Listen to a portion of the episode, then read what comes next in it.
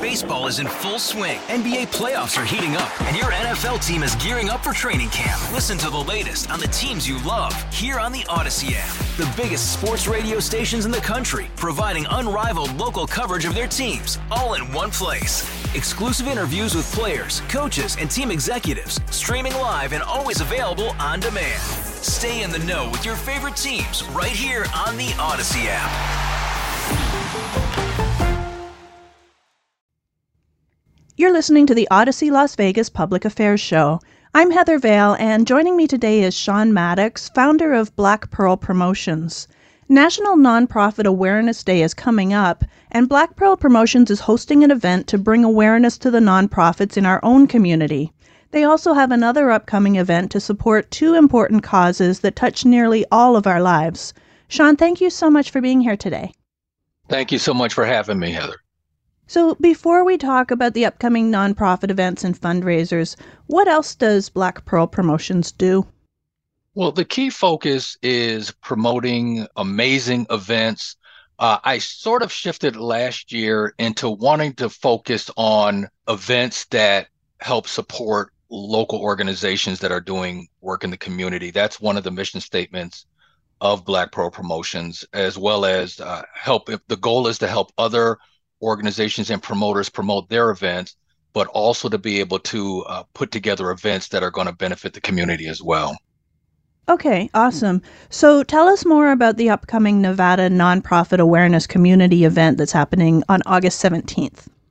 Okay, absolutely. So, as you mentioned earlier, August 17th, every single year is uh, National Nonprofit Awareness Day. And it's basically an opportunity to shift a little bit of the focus on the nonprofits in the community that are doing tremendous work in the community and providing services to members of the community. Uh, last year was actually our first year doing the event. And as you may know, during that time, it was a pandemic. And we just wanted to really focus on getting the community out to see what nonprofits were available and what services were available to them. There's literally in every no matter what area you're in there's hundreds and hundreds of nonprofits uh, that are doing tremendous work in every community. Most people know about the larger nonprofits but there's so many nonprofits out there heather the smaller ones that really don't get recognition they don't get uh, the attention that they deserve and they're still providing amazing services to the community. So one of the goals of this event is to really help bring awareness, not just to the bigger nonprofits, but also the smaller ones that are really making a difference to people. What sorts of focuses do the nonprofits have that are taking part? Is it like, you know, the full spectrum or is it focused in one particular area or a series of areas? Well, it's a bunch of different areas. So there's nonprofits that focus strictly on children and, and, and helping teens. There's nonprofits that are helping people as far as for homelessness. Uh, there's nonprofits that are helping people who may be going through a crisis in their life. So it's it's literally all types of nonprofits that have signed up to participate in this event. I think one of the biggest things that we've heard from last year's event was that uh, from the nonprofits was that it gave them such an opportunity to be able to meet people from the community who uh, eventually uh, could become future donors, future volunteers, future sponsors. And it's also a great opportunity for the nonprofits to come connect with business owners in the community as well and partner with them. Okay, so presumably last year, you know, as you mentioned, being the pandemic, there was probably, I'm assuming, you know, maybe less participants than what might happen in a normal year. So, what was the turnout like last year, both the exhibitors, the nonprofits, and the people? And what are you expecting this year in comparison? Yes, absolutely. So we had uh we were at capacity for last year's event. Uh, we didn't know what the turnout was going to be because it was a pandemic. Uh, so we we had it in a limited size venue. The event was graciously hosted by Emerald at Queensridge. We really thank the owner for wanting to step up and, and help us with this event. Uh, we ended up having maybe about I'd say 70 nonprofits that signed up uh, and ended up having maybe about 60 that were able to show up, but some weren't able to do it because of the pandemic and protocol.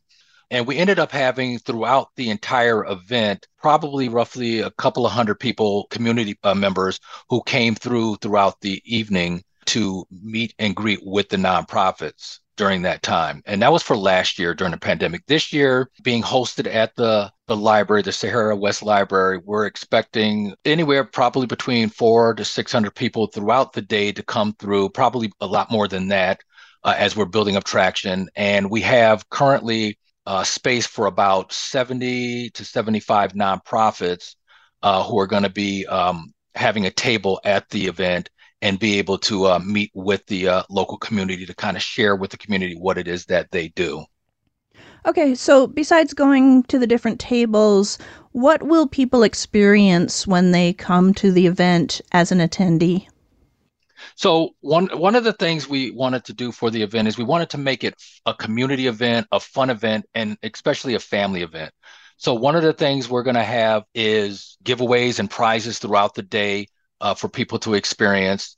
Also, one of the things uh, we're going to have is entertainment. So what we're, doing is we're working on uh, providing different types of entertainment to the people who attend the event, and a lot of that entertainment we're expecting to be from actual local nonprofits who are also going to be uh, providing that type of entertainment for them.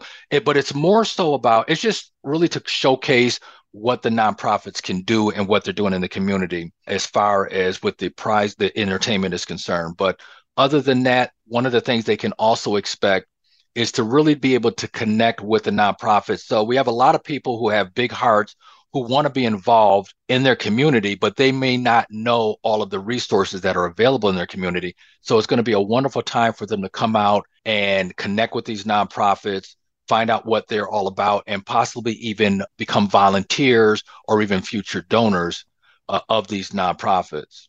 I wanted to also point out there's a lot of people out there who also have aspirations of starting their own nonprofit. So we will also have resources at the event to help people who who do have a desire to start a nonprofit an opportunity to come and and, and link up with resources, uh, free resources that will allow them to be able to start and set up their own nonprofit as well. Wow, that's great. What kind of resources are there that people can tap into if they want to start their own nonprofit? Well, first of all, SCORE which I found out uh, some time ago, not well, not long ago, that SCORE provides uh, free resources as well for nonprofits, and I didn't know that until recently. So there's uh, resources out there that will help people uh, not only uh, set up their entity, but also uh, free resources as far as being able to run the entity. And, and the most important part about it is setting it up the right way so that it, runs efficiently and effectively. And that's the best resources for people because a lot of people have no clue as to where to start and where to begin. So that's one of the things we wanted to provide to people as well at the event. Okay, and then I think you mentioned you have a pre event seminar for the nonprofit participants who want to learn stuff. What are you teaching at the pre event seminar? Right. So we are going to have a pre event seminar prior to that, and it's going to be specifically for nonprofits. So okay. uh, basically, prior to the event, which starts at for the community at four o'clock, but prior to that, uh, around 1.30 we're going to have an educational conference for the nonprofits. We have a, a, couple of different speakers who will be coming and talking about uh, one of the topics is uh, creating successful partnerships uh, between businesses and nonprofits. Uh, that's going to be uh, done by linda lisakowski and she's one of the speakers with over 25 years of successful fundraising experience. We also have melanie bash uh, who's the co-founder of Leverage LV, and she's going to be uh, talking about the topic of bringing uh, your nonprofit to the next level by enhancing uh, fundraising events and programs to increase revenue. We also have uh, Magali Devalos. Uh, she is the community relationship relations manager at Allegiant Stadium, and she's going to be talking about how Allegiant Stadium can help nonprofits raise more funds. And I will also be talking from a marketing background uh, I will be talking to the nonprofits about uh, how to leverage online ads to stay on uh, top of mind with potential donors and increase their donations. Uh, so we just wanted to, we added this as something new that we added that we did not have last year to really be a benefit to the nonprofits and not just the community uh, itself. Yeah, it sounds like a lot of value for the nonprofits that are taking part. So, what do they need to do in order to sign up and have a table and take part in the seminar? Right. So, as far as the nonprofits are concerned, it's absolutely free for them to participate as long as we have space. I don't have a final number of what we have, but I do know we're probably about 85% at the time of uh, this interview full as far as the nonprofits go but they can go right to the website, which is www.blackpearlpromotions with an S.com. And they can click on upcoming events and click on the Nonprofit Awareness Day event. And right on that page will be a link for a, the nonprofits to be able to uh, sign up their nonprofit. And I want to encourage nonprofits, even if they're not able to participate and have a table this year uh, because of um, uh, limited space, I want to still encourage the nonprofits to still register as a participant as far as coming out to the event because it'll still be an opportunity for them to come out, uh, connect uh, with other resources that can benefit their nonprofit, and also connect with uh, the community as well while they're there. Yeah, awesome. So just to recap, they don't have to pay for the table, they don't have to pay for the seminar, they don't have to pay for anything. Correct. It's an absolute 100% free event for the nonprofit. It's absolutely 100% free for the community to come and participate. And they can go directly to the website as well www.blackpearlpromotions.com, where they can uh, register for the event. Even though it's a free event, we're asking that they do register for the event. But it's absolutely 100% free for the community and for the nonprofits to take advantage. Wow, that's incredible. Okay, and then you've got another event coming up in October, the Bring Back the 70s disco event. Can you tell us more about that? Yes, absolutely. So, as many people may already be aware of, October is National Domestic Violence Awareness Month, and it's also National Breast Cancer Awareness Month. So, uh, for the last several years, I've really been trying to put together, I wanted to put together an event that was going to help raise awareness uh, for these two causes, but also to be able to help support these causes by helping to raise money for them. Um, but with the pandemic, unfortunately, it did not leave an opportunity to do it on a scale that I really wanted to. We were determined to, to make something happen this year. And so we're putting together a fun event. It's, as you said, mentioned, the Bring Back the 70s disco fundraiser event. And it's going to be an opportunity for people to come out, if they want to put on their best 70s disco attire. Uh, it's not required, but it's encouraged. And we're just mm-hmm. going to have a, a, an amazing time during this event. But more importantly than just having amazing time dancing to the 70s and enjoying uh, the event is we want to help also raise awareness for domestic violence and, and help raise awareness for breast cancer. Why did you choose to support those causes, both domestic violence and breast cancer? Well, the, the one of the reasons why it's super important to me is my wife is a survivor of domestic violence. Prior to our relationship, she was in a 12 year uh, relationship, which was just horrific, and uh, that's why that that particular cause is is important to me. Uh, as far as breast cancer awareness is concerned, I, I had a grandmother who had breast cancer. Uh, she's no longer with me now, but uh, that's one of the, the key reasons why both of these are so important. And just really want to bring awareness to both of these causes because it's it's something that's super important to bring awareness to. Yeah, and I think most of us are touched in some way by one or both of those causes because they're a lot more prevalent, unfortunately, than what they should be. So, you know, that's fantastic.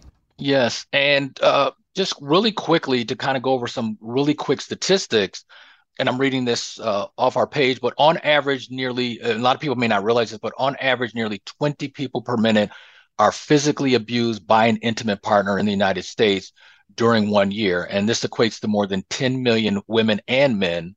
And one in four women and one in seven men have been victims of severe physical violence.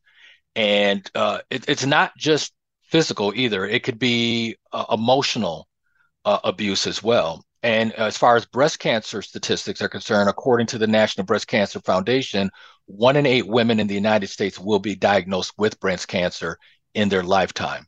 So we want to encourage people to, uh, during the event, we want to encourage people to really acknowledge and be aware of these two causes. Uh, you may, you know, there may be somebody in your family, there may be somebody in your sphere of influence or in your network who is ex- who may be going through domestic violence and they may not have a way or that they feel there's a way to let somebody know. And we just want to really encourage people to do that. We're going to be partnering with some local agencies, uh, for example, like SafeNest, as well as a couple other agencies during uh, this event to really help 10x the awareness for the community for these two amazing causes. So we're really hoping that people can come out, support the event. Uh, even if you cannot come to the event personally, uh, we're still going to have a link on the webpage where they can donate either money or donate their time to these causes, to the local agencies that are working in these two areas. And they can go to the same website, www.blackpearlpromotions.com, click on upcoming events uh, to get more information and to be a part of these two events. Even if it's just being a volunteer and helping out during the event, everything helps. Yeah, absolutely. So, if they go to the website, can they also find out more information about Black Pearl in general and some of the other things that you do? Absolutely. Uh, just going to the website, uh, we have more information about what we're doing, what uh, our vision is, what are some of our goals are for the future. Ultimately, you know, for these events, we want to have, we want to multiply it and, and we want to sell out a stadium. We want to sell out a, a, large venue for these events, especially for our fundraiser event. Um, but for this year, our goal is just to really reach as many people as possible and really uh, have an impact on the organizations uh, that are part of these two amazing events. Awesome. So again, it's blackpearlpromotions.com, blackpearlpromotions.com. There's two events listed there. The first one is the 2022 Nevada Nonprofit Awareness Day community event. That's happening on Wednesday, August 17th from 4 to 7 p.m. at Sahara West Library. And then in October, it's Bring Back the 70s Disco fundraising event to support Domestic Violence Awareness Month and Breast Cancer Awareness Month. That's happening on Friday, October 28th from 8 p.m. to midnight at Starbase LV blackpearlpromotions.com again is the website. Shaun, thank you so much for being here and talking to us about this. I mean, these are some amazing events you've got going on. The fact that they give so much value to the nonprofits who are really making a difference in our community. I think it's absolutely amazing what you're doing. And I encourage everybody to go check out the website and hopefully take part in one or both of these events the Bring Back the 70s Disco fundraiser, a portion of the net ticket sales are going to support local organizations that work within uh, domestic violence and that work within the breast cancer or cancer awareness as well. But the Nevada Nonprofit Awareness Day event, which is August 17th, that is 100% free. Yeah, and the disco fundraising event, I took a peek. It looks like tickets are only like 25 bucks. Absolutely. And we're going to have a, a, DJ there that's going to be playing some of the best 70s disco music and as well as probably a, a little segment of uh, a live segment during that short time uh, of, a, of a live band doing something as far as with the 70s disco. So we're working on getting the entertainment for that. Um, but we're really excited about that event, and we're we're also going to be doing uh, a contest for the best '70s outfit and the best '70s dancer. So as I said, we really want to encourage people to come out and have a great time and help us raise awareness for these two causes. Yeah, that sounds like so much fun. Okay, so once again, all the information, tickets for both. Now, the Nonprofit Awareness Day community event doesn't cost anything, but you do still need to sign up in advance. So you can sign up for both of them at blackpearlpromotions.com. So we've got the one in August coming up, the Nonprofit Awareness Day community event, and then in October, the disco fundraising event. So again, yes. Shaun, thank you so much for letting people know about these events. And, you know, maybe we have to have you back on just before the disco one and remind everybody. Absolutely. And thank you so much for having me on the show. All right. Awesome. Thank you. Cancer can feel like something we can't do anything about, but you can. There are screening tests that can catch cancer early when it may be easier to treat begin cervical screening at age 25. At 45, start colorectal and breast screening. At 50, discuss lung screening with a doctor. Find resources for free and low-cost screening at cancer.org/getscreened. This is a public service message from the American Cancer Society. I'm Heather Vale, and this is the Audacy Las Vegas Public Affairs Show. Today I'm speaking with Kelly Willis, Managing Director of Strategic Initiatives for Malaria No More. Malaria No More is working towards a world where no one dies from a mosquito bite. In 2020, they launched Forecasting Healthy Futures, an initiative where a group of health, technology, and public sector partners support governments in climate proofing their efforts to eliminate malaria. Kelly has more than 20 years of experience working in infectious disease and global health and is responsible for overseeing and growing the organization's programs and partnerships around the world. Kelly, thank you so much for being here today. Thank you for having me, Heather. It's nice to be here. Can you give us a little bit of background on Malaria No More? When was it originally founded? Just last year, we celebrated our 15 year anniversary. So we were founded at the same time as the United States President's Malaria Initiative was launched. PMI, as we call it, is a, is a major investment by the US government uh, to address the terrible burden of malaria throughout the world, but mostly in sub Saharan Africa. How prominent is malaria worldwide? Sadly, it's still uh, incredibly prevalent. And, and, again, it is mostly concentrated in sub Saharan Africa, but we're still seeing 250 million cases a year and about 600,000 deaths a year, which uh, sadly equates to a child dying just about every minute, primarily in sub Saharan Africa. So it remains a, a major uh, health burden.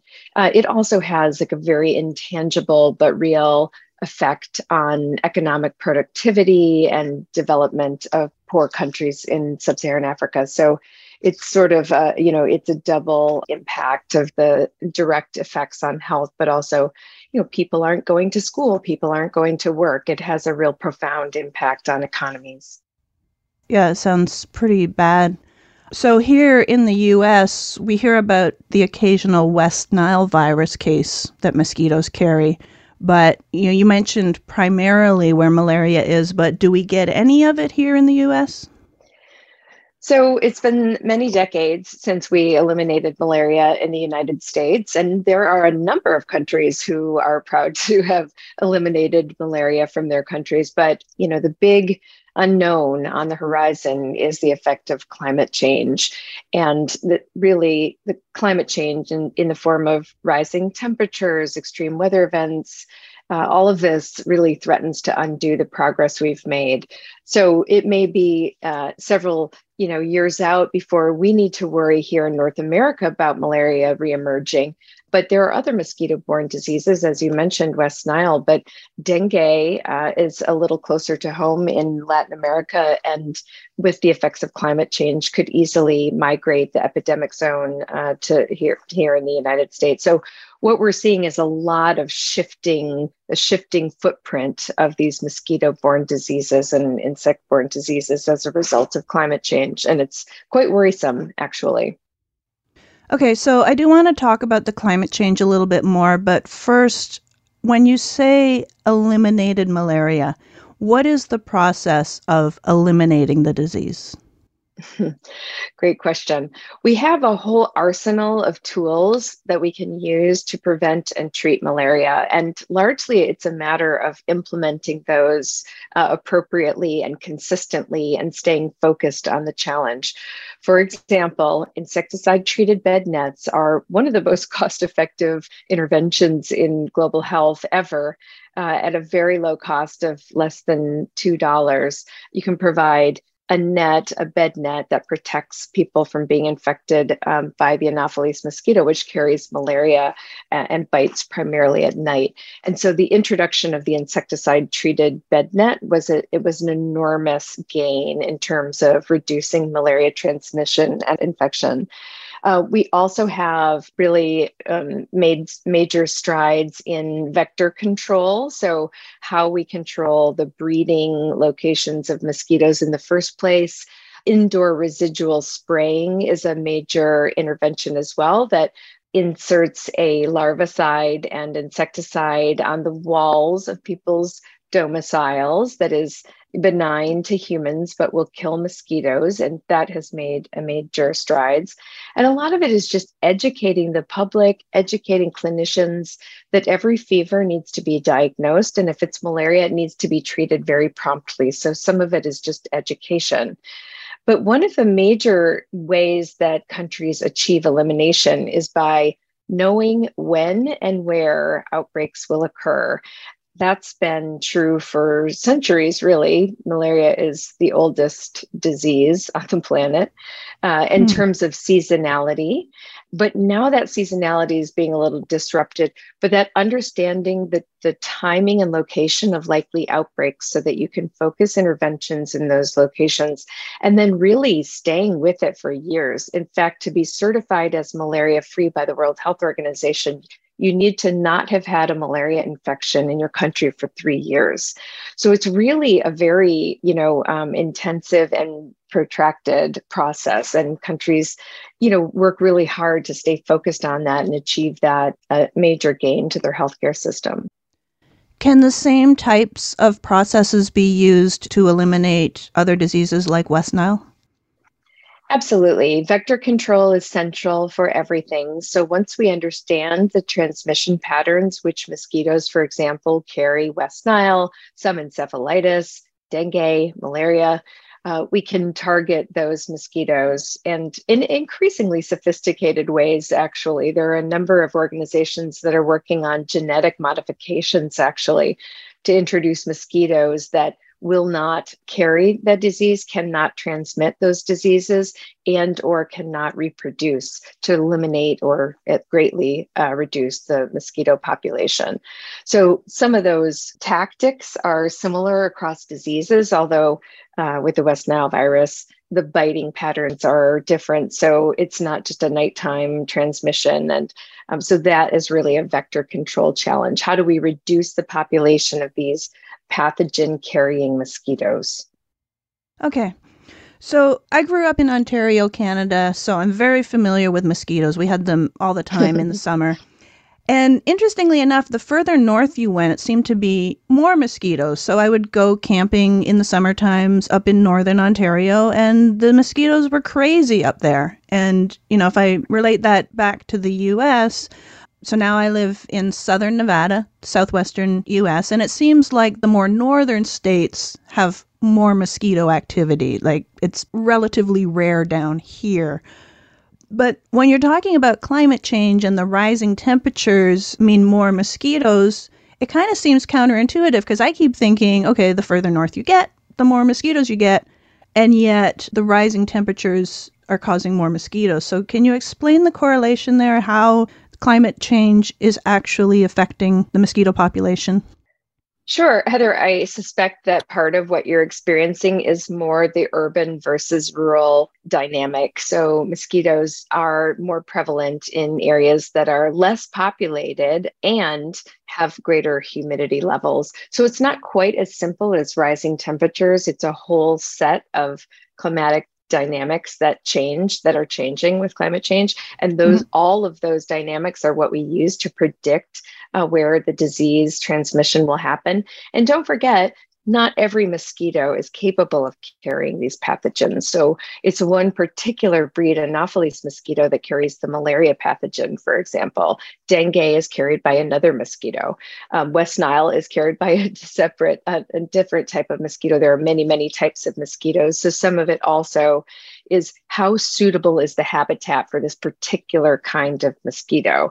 And that's the kind of thing that modelers who are projecting the effects of climate change on mosquito borne disease transmission are looking at. So it's a little bit more complicated than just rising temperatures. It's also the volatility that's introduced by climate change. So seasonality is changing. It's also the humidity levels that are different and changing. And then it is also the the change of range.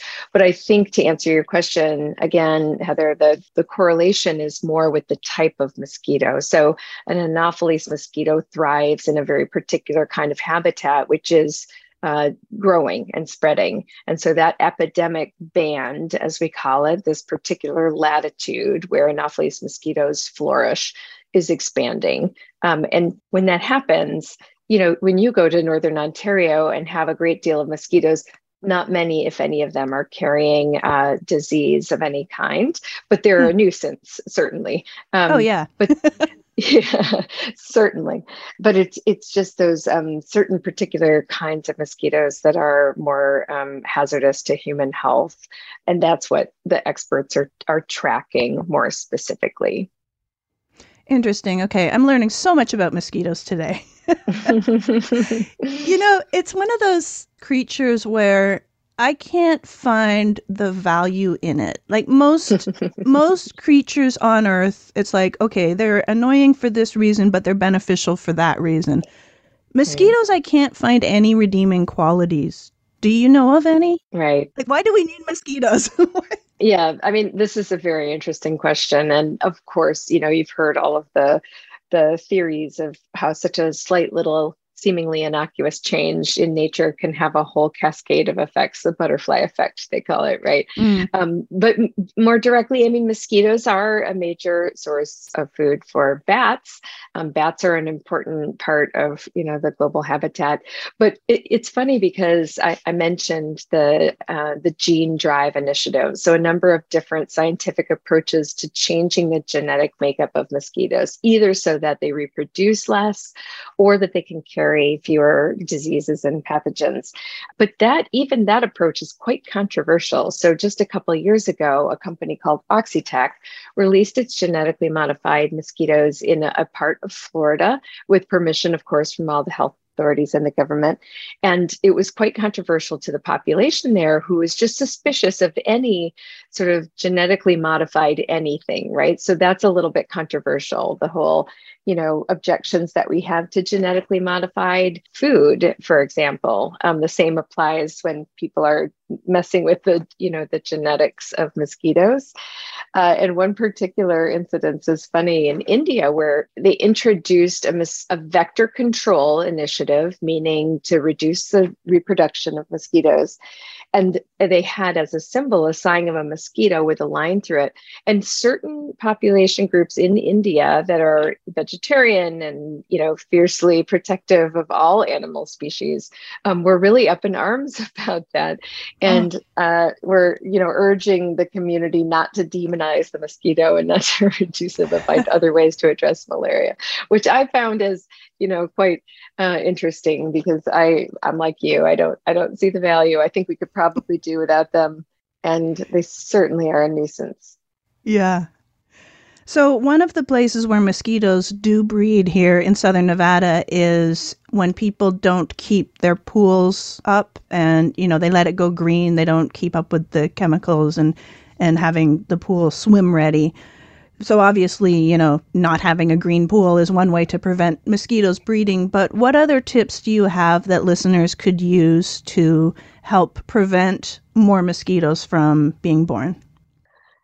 I mean, you you you hit the nail on the head with the standing bodies of water, but unfortunately, it doesn't need to be a pool size to enable breeding. So, really, any standing water that you have, flower pots that are have water standing in them over time, those encourage breeding for mosquitoes. Of course, now in the United States, we have a lot of vector control options in terms of professionals that will come and spray for mosquitoes, and they're using increasingly products that are not harmful to uh, humans and pets. And so mm-hmm. spraying is, of course, an, uh, an option that has been increasing in efficacy pretty consistently over the years. So that's a really good option now. So standing water and spraying, if that's an option where you are, is important. I mentioned you know that one of the ways that we're uh, addressing the malaria problem where it's most poignant in sub-saharan africa is by increasingly sophisticated means of early warning systems. And that actually applies even to the pools and the small bodies of water um, there's a company now that uses artificial intelligence to determine the location of small reservoirs where Anopheles mosquitoes can breed and then sends uh, you know, trained workers to apply the larvicide in those locations. And so we're seeing artificial intelligence becoming increasingly useful in the early, you know, prediction of outbreaks so that we can get in and predict those outbreaks before they happen. Um, and you know, again, as climate change introduces the possibility that malaria, and dengue, and other mosquito-borne disease will, you know, reemerge in the United States. Those are the kind of tools that we might have to employ here as well. But for now, we're we're really, you know, saving lives um, by doing that in malaria endemic countries where the burden is so high. Okay, tell us a little bit more about the Forecasting Healthy Futures initiative. So, Forecasting Healthy Futures um, is it's an initiative that combines expertise in public health, technology, and uh, artificial intelligence in particular, and is working to support technologies, new technologies, and advances that will address the intersection of climate change and health.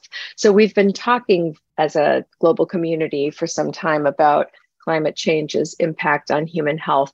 But what there hasn't been is enough sort of concerted efforts to come up with proactive, positive global health solutions in that context of climate change. So what forecasting healthy futures tries tries to do is move beyond the forecasting the, the prognosticating about the impact of climate change on human health and to create real tools in response um, so the adaptation side of the climate change equation.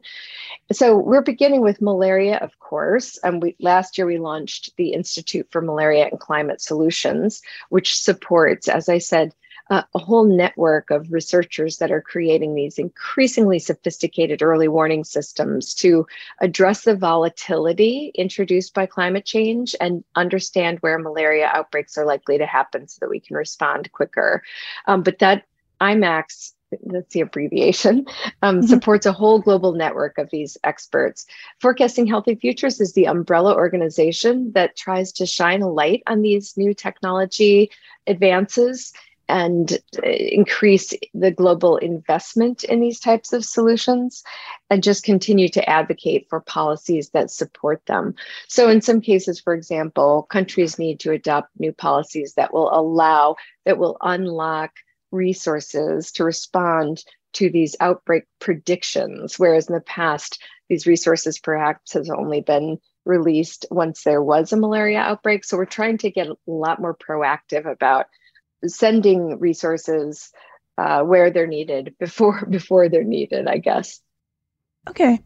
So if listeners want to find out more information about malaria no more and your various initiatives where can they go?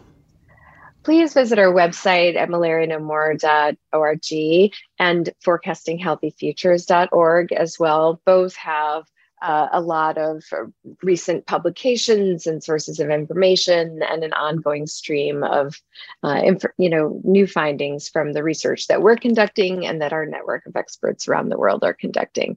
Um, there's also of course an opportunity to contribute financially to these initiatives which are really saving lives uh, in, in a profound way around the world.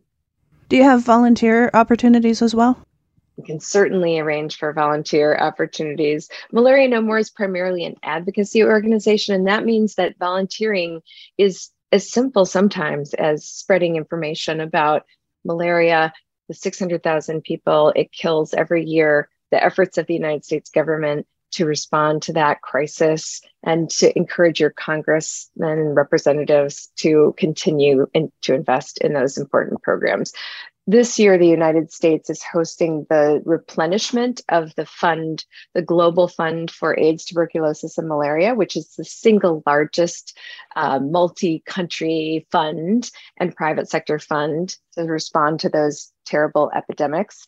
Um, the United States is hosting that replenishment, meaning it's committing its largest uh, sum of money ever. We would like all Americans to support that initiative because it is the single most effective global health intervention to save lives that really the world has ever accomplished. And it's a really seriously important initiative that um, we would love our volunteers to help support. Nice. Okay. So once again, malarianomore.org and forecastinghealthyfutures.org if you want to find out more about the initiatives that are taking place to eliminate malaria throughout the world. If you want to find out more information about how serious the problem is, where it is, all of that kind of stuff. If you want to make a donation or find out about volunteer opportunities, all of that is there as well. So malarianomore.org and forecastinghealthyfutures.org. And Kelly, I want to thank you so much for being here today and educating us more on mosquitoes, first of all, but also, you know, the deadly diseases and, and where it is and why it's rising and why it's an issue and what people can do about it. So thanks again for your time. Thank you so much, Heather. It's really been a pleasure talking to you. Infectious diseases spread by pests like malaria, Zika, and Chagas disease are causing a worldwide health crisis. Fortunately, here at home, we don't face the same level of threat, but we shouldn't let our guard down. Mosquito borne diseases like West Nile virus and Zika are impacting communities across the U.S., and Lyme disease spread by ticks is on the rise. Whether around the world or just around the block, get the facts you need to protect your family at pestworld.org. A public service message from the National Pest Management Association. Once upon a time, our family had trouble with pests around our home. Did you know that stinging insects send tons of people to the hospital? And teeny ticks and mosquitoes can be all around the yard. Their bites can make people and their pets sick. Mice, rats, and roaches need food and water just like us. You do not want them to visit. They can spread disease and make it hard to breathe. I'm sure glad this story has a happy ending. Learn how to protect your family at pestworld.org. A public service message from the National Pest Management Association. You're listening to the Audacy Las Vegas Public Affairs Show. I'm Heather Vale, and today I'm speaking with Lee Anne Adams, Senior Vice President of National Initiatives for NeighborWorks America. NeighborWorks America has been striving to make every community equitable with affordable homeownership and rental opportunities for almost 45 years. They offer a range of resources, including grant funding, counseling, and training. Lee Anne has more than 20 years of experience working with community development organizations on the design, implementation, and evaluation of community based economic development in the U.S. and Latin America. She's also worked for the Catholic Campaign for Human Development, the World Bank, the Futures Group International, and the U.S. Peace Corps. Lee Anne, thank you so much for being here today. Thank you for having me. I'm excited to be here with you to talk about our survey findings and some critical issues facing our communities when it comes to homeownership and financial stability. Yeah, yeah, it's definitely a pressing issue right now. Let's take a few steps back first to give a foundation. When exactly was NeighborWorks started and what was the purpose back then? Yeah, we were created in the late 60s, early 70s. Uh, we were we're actually a congressionally chartered organization, and our roots are really in um, Pittsburgh, Pennsylvania, actually, in a local community there where a leader named uh, Dorothy Richardson brought together, she was seeing disinvestment in her neighborhood, and so she brought together public partners, local banks, and community residents to really revitalize that neighborhood. And from that was really the foundation of what became NeighborWorks America. And so we work nationally now with a network of organizations around the country, about 250 organizations that are doing that same work. They're investing in their communities, whether they're urban, rural, suburban, native communities, to really bring investment and create opportunities for people that are living there. Okay, when you say bring investment, what exactly are the kinds of resources and services that you're offering to potential homeowners? Yeah, we uh, offer our organizations. So we, we look to bring investment into those communities through these organizations. So it can be creating new homes, affordable homes, whether those are rental homes or for home ownership, investing in down payment assistance, financial coaching, housing counseling to help people achieve the path to home ownership in some cases they're working comprehensively in their communities and investing in you know needed resources for those communities whether it be uh, a new grocery store or a community facility or a recreation center. So it really varies across the country but it's all about strengthening those communities creating opportunities for people, people to live there and to thrive and to be engaged. Okay. Now you mentioned a recent survey. In that survey, what have you found out about prospective homeowners? Yeah, so you know, we did find in this recent survey that there are still racial disparities. We know this that exist in home ownership. But we did see that there is some hope that there people are still looking towards homeownership, but the process is still is too complicated. The survey revealed that 70% of Americans still believe the home buying process is too difficult and they need help. And some of the big factors that are, are keeping people, the barriers for pursuing homeownership, are credit and their overall financial standing. Do they have savings? Uh, you know, is that credit good? Can they can they really start this path towards homeownership?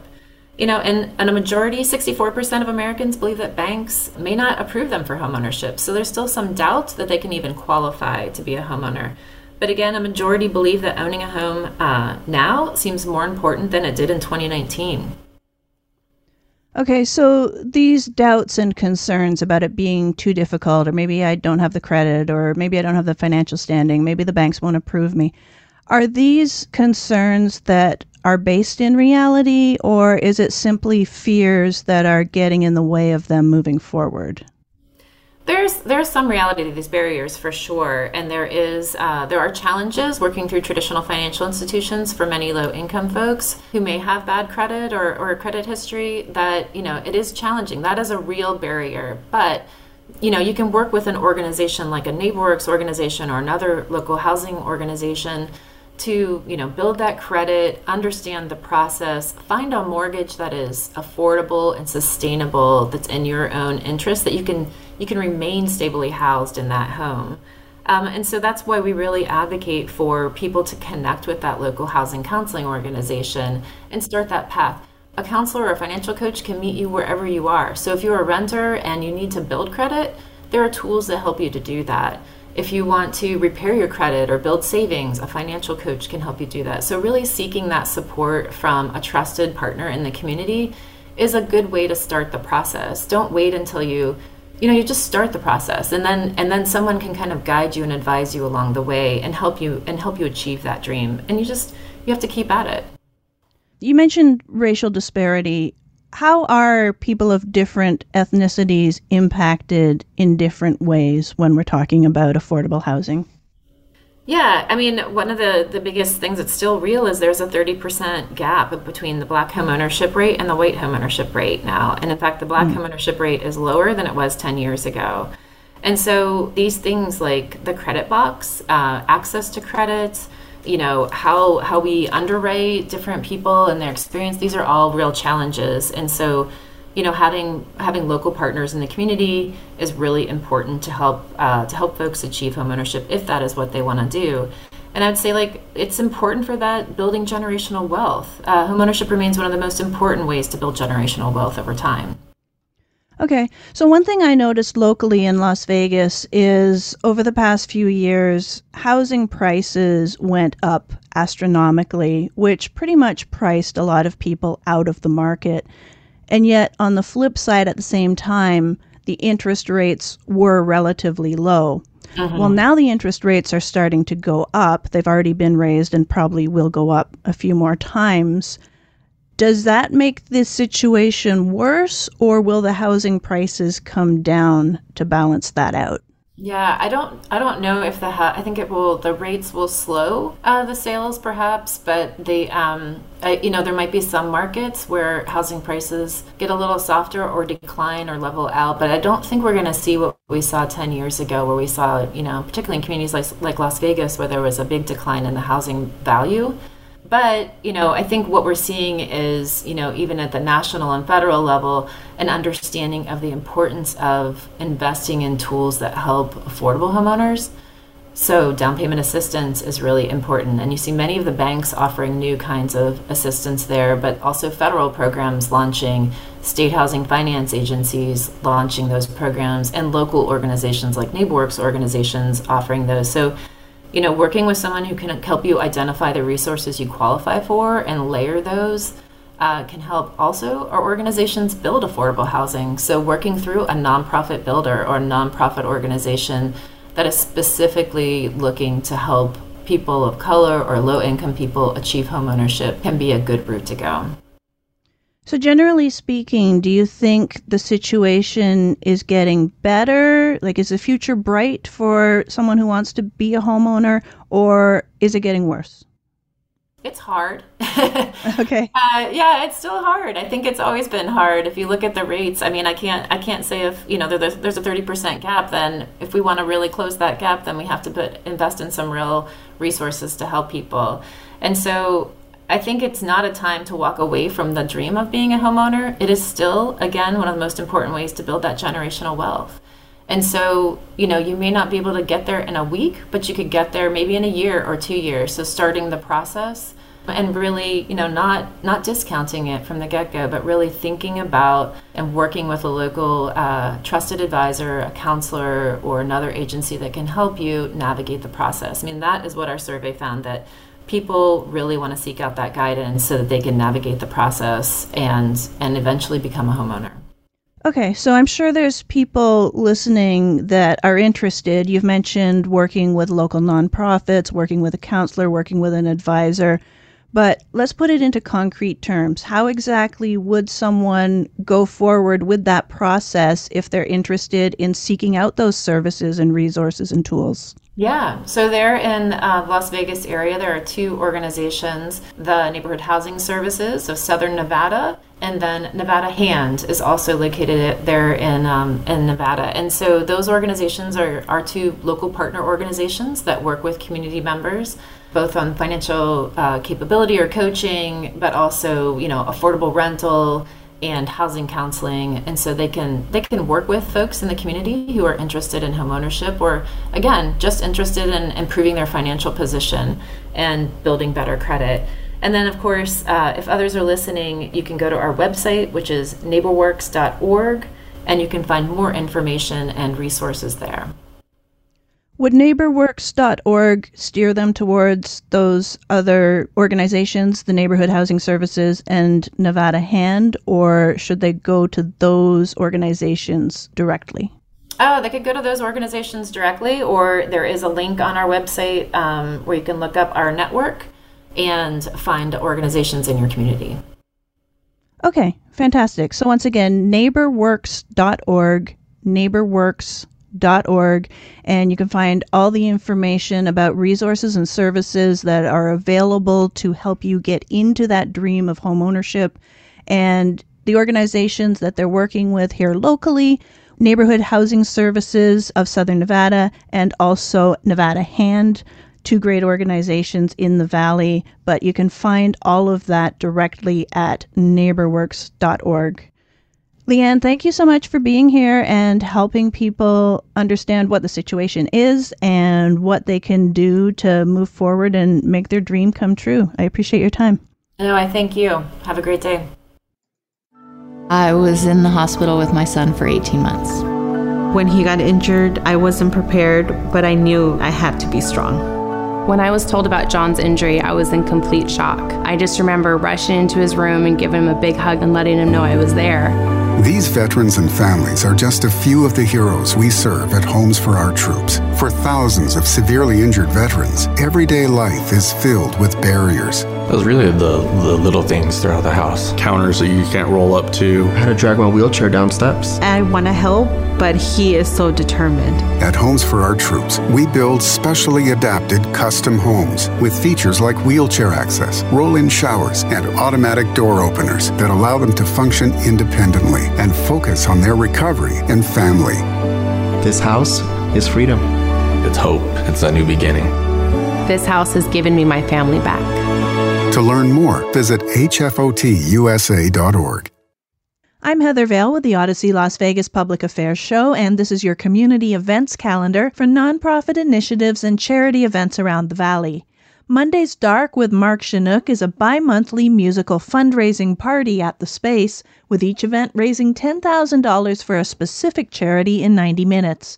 Upcoming shows include this Monday, August 8th at 8 p.m., benefiting the Muscular Dystrophy Association's Fill the Boot campaign.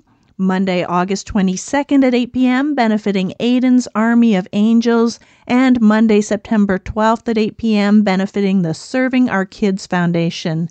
Get tickets or find out more details at mondaysdark.com. Black Pearl Promotions is celebrating local nonprofits with the Nevada Nonprofit Awareness Day community event on Wednesday, August 17th from 4 to 7 p.m. at Sahara West Library. That's 9600 West Sahara Avenue, west of Fort Apache. Enjoy entertainment as you meet and greet with local nonprofits for free, and nonprofits also get access to a pre event seminar on building their organizations. Register for free as a nonprofit exhibitor or an attendee at blackpearlpromotions.com. Lace up your bowling shoes for the Bowl for the Gold fundraiser to support Special Olympics Nevada. The games are happening on Saturday, August 20th from 11 a.m. to 2 p.m. at the Strike Zone Bowling Center at Sunset Station. Registration includes three games of bowling, food, and non alcoholic beverages. SONV athletes will be on hand to play with each team. You can register as an individual for $55 or a team of four for 220 This event always sells out, so register now at sonv.org. SONV for Special Olympics Nevada. Again, that's sonv.org. Junior Achievement of Southern Nevada is also hosting a bowling fundraiser. The JA Bowlathon takes place on Saturday, October 15th and Sunday, October 16th at 8:30 a.m. at the Santa Fe Bowling Center. Join a team and bowl in the fast lane. Get all the details at jasnv.org. That's jasnv.org. Black Pearl Promotions is hosting a Bring Back the 70s Disco fundraising event to support Domestic Violence Awareness Month and Breast Cancer Awareness Month on Friday, October 28th from 8 p.m. till midnight. It's happening at Starbase LV on West Diablo Drive near Allegiant Stadium. Get all the details and buy your tickets at blackpearlpromotions.com. Clark County officials and the October 1 Memorial Committee are looking for ideas and proposals for a memorial project to honor victims of the October 1, 2017 mass shooting at the Route 91 Harvest Music Festival in Las Vegas. This is the start of an 18 month process, and you have until September 30th to submit your ideas. There are other ways to get involved in the process and share your expertise as well. Find out all the details and submission requirements at clarkcountynv.gov slash 1 October Memorial. That's clarkcountynv.gov slash the number 1 October Memorial. Hey, Rob Bradford here. I have set out on a mission with my good friends at FanDuel to prove what I have known for some time baseball isn't boring. Now I have a daily podcast to prove it with some of the most notable people in the baseball world, screaming baseball isn't boring from the mountaintops or at least agreeing to come on our show. Players, managers, GMs, and yes, even the commissioner of baseball, Rob Manfred. It has been a constant wave of baseball's most powerful voices. So join the revolution. Subscribe and soak in Baseball Isn't Boring. Listen on your Audacy app or wherever you get your podcast. You'll be glad you did.